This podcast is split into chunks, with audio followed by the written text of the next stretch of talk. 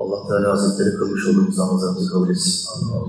Hayatımızın sonuna kadar camilerimizden ayrılmadan, ibadetten kopmadan yaşamayı hepimize nasip etsin.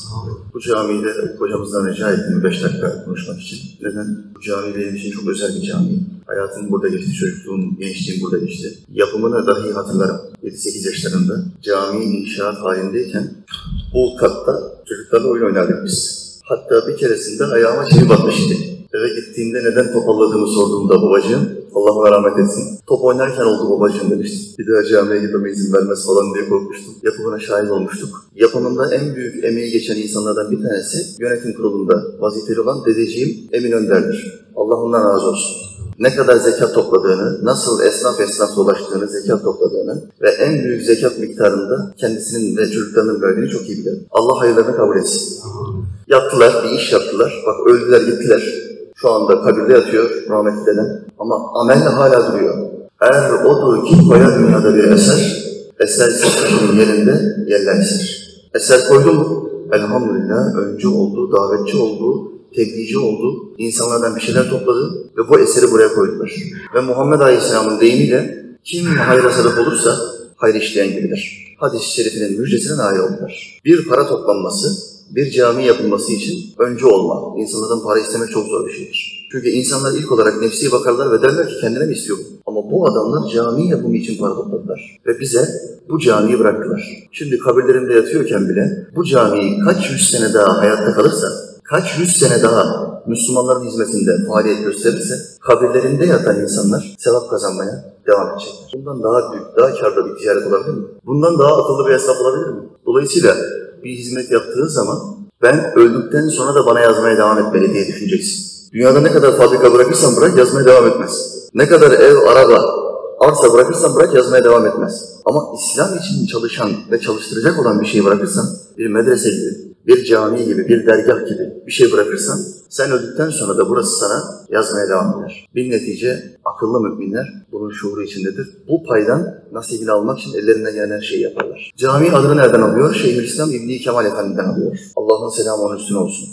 Çok büyük bir İslam alimi ve Allah dostu. Biliyorsunuz Osmanlıların zirve yaptığı bir dönem vardır. Yavuz Sultan Selim ve Kanuni Sultan Süleyman.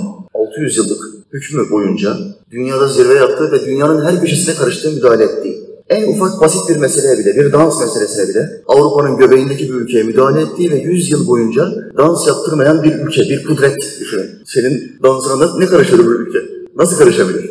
Çok kuvvetliysen, benim ülkemdeki insanın ahlakını bozma noktasında sende bir hamle görürsem karışır diyor ve karışıyor. 100 yıl boyunca Fransız tarihçileri yazıyor.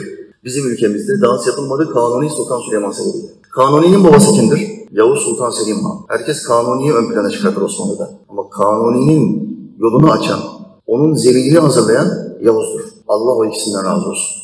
Yavuz Sultan Selim Han'ın Şeyh İslam'ı İbni Kemal Efendi'dir. Şeyh İslam demek Osmanlı sisteminde veziri azam ya da sultan, padişah herhangi bir hüküm aldığı zaman hükmü icraate koymak için muhakkak Şeyhülislam'dan fetva alması olur. Şeyhülislam şeriata aykırı bir şey yoktur dediği anda hükmü icraate koyabilir. Bunu demezse, müsaadesi yoksa, sultan bile olsa, dünyanın tek hükümdarı bile olsa o hükmü koyamaz. Çünkü şeriat, Allah'ın kanunu, insanın çıkarttığı kanunlar üstündür. Şeyhülislam İbni Kemal Efendi, Yavuz Sultan Selim Han'ın çok hürmet ettiği, çok sevdiği ve her meselesinde akıl danıştığı bir zattır. Sen Allah'ın dostlarına ve alimlere akıl danışırsan, ilim öğrenmek için saygı gösterirsen Allah da seni yüceltir, evladını iyi yerlere yüceltir. Atlarıyla beraber bir yere doğru giderken Yavuz ve şeyhi, Yavuz Sultan Selim Han attan iniyor, şeyhinin arkasında yürüyerek gidiyor. İlme hürmet, İslam'a hürmettir bu.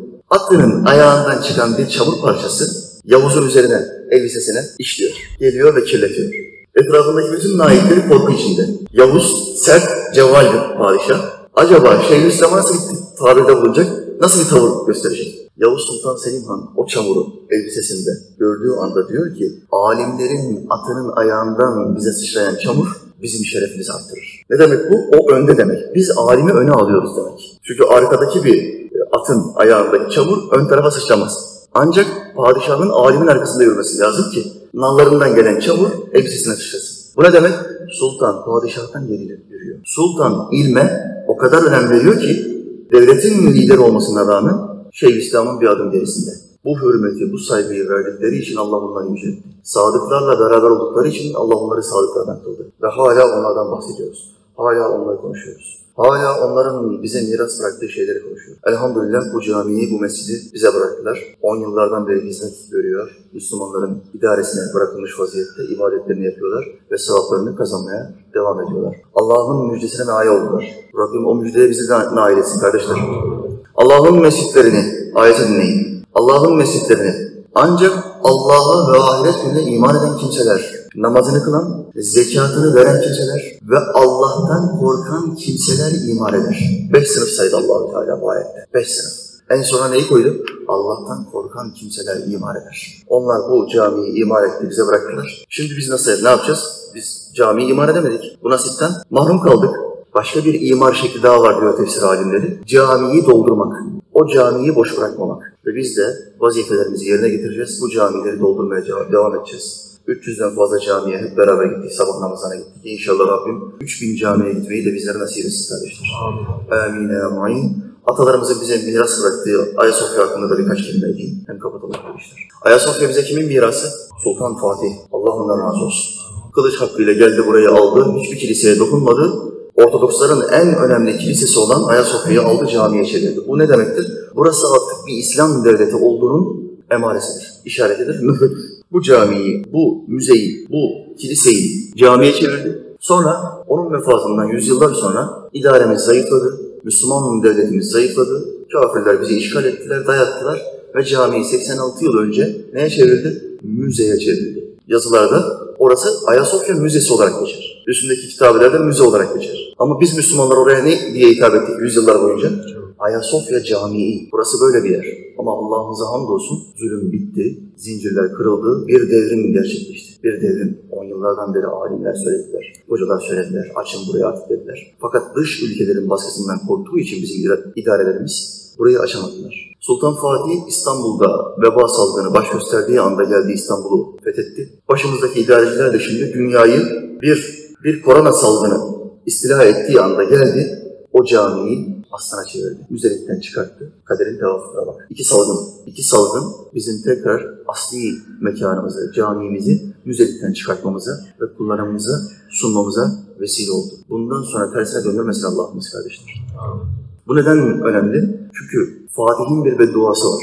Bir kişi Allah dostu ise, Allah'ın sevdiği bir insansa Muhammed Aleyhisselam'ın ne hayırlı bir komutandır dediği bir adamsa, bunu bizim hünkârımız hakkında söyledi. Ne hayırlı komutandır dediği bir adamsa o adam bir dua ederse normal bir adam gibi olmaz. O adam bir dua ederse normal bir adam gibi olmaz. Sultan Fatih sanki biliyormuş gibi Ayasofya'yı camiye çevirdiği anda bir bir fermanname yayınladı. Dedi ki her kim ki benim bıraktığım bu mabedi, bu Ayasofya Camii Şerifini aslından başka bir hüviyete kullanırsa ve aslını çevirirse, camiden çıkartırsa, benim bu vakfiyeti, vakfiyemi hizmetinden bozar başka bir şekilde döndürürse, Allah'ın, meleklerin ve bütün lanet edicilerin laneti onun üzerine olsun. Bu laneti biz 86 yıldan beri yiyoruz ve başımızdan kaldıramadık. At, elimize attığımız her iş ters gitti. Ve şimdi elhamdülillah basiretli idareciler sebebiyle bu lanet üzerimizden kalktı. Akustiği Ayasofya kadar kuvvetli olan hiçbir cami yoktur dünya üzerinde. En kuvvetli akustik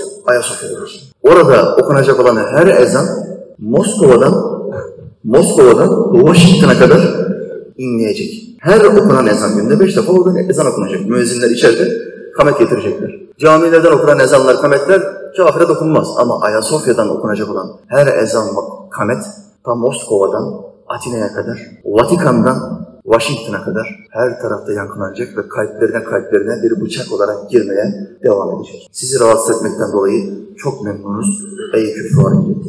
allah Teala atalarımızı bu küffara karşı muzaffer kıldı. Rabbim bizi de muzaffer kılsın. Amin. Birliğimizi, beraberliğimizi bozmasın.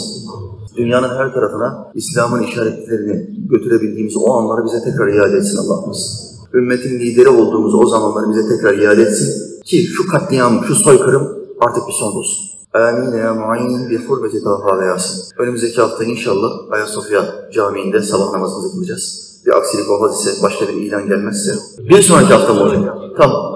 Haftaya yakın yerde ya Merkez Efendi Camii ya Seyyid İzam Camii'nde olacağız inşallah. İkisinden bir tanesini kardeşim ilan eder. Bir hafta sonra Allah izin verirse Ayasofya Camii'nde pazar günü sabah namazımızı beraber kılacağız. Allah bizi tekrar buluştursun kardeşler.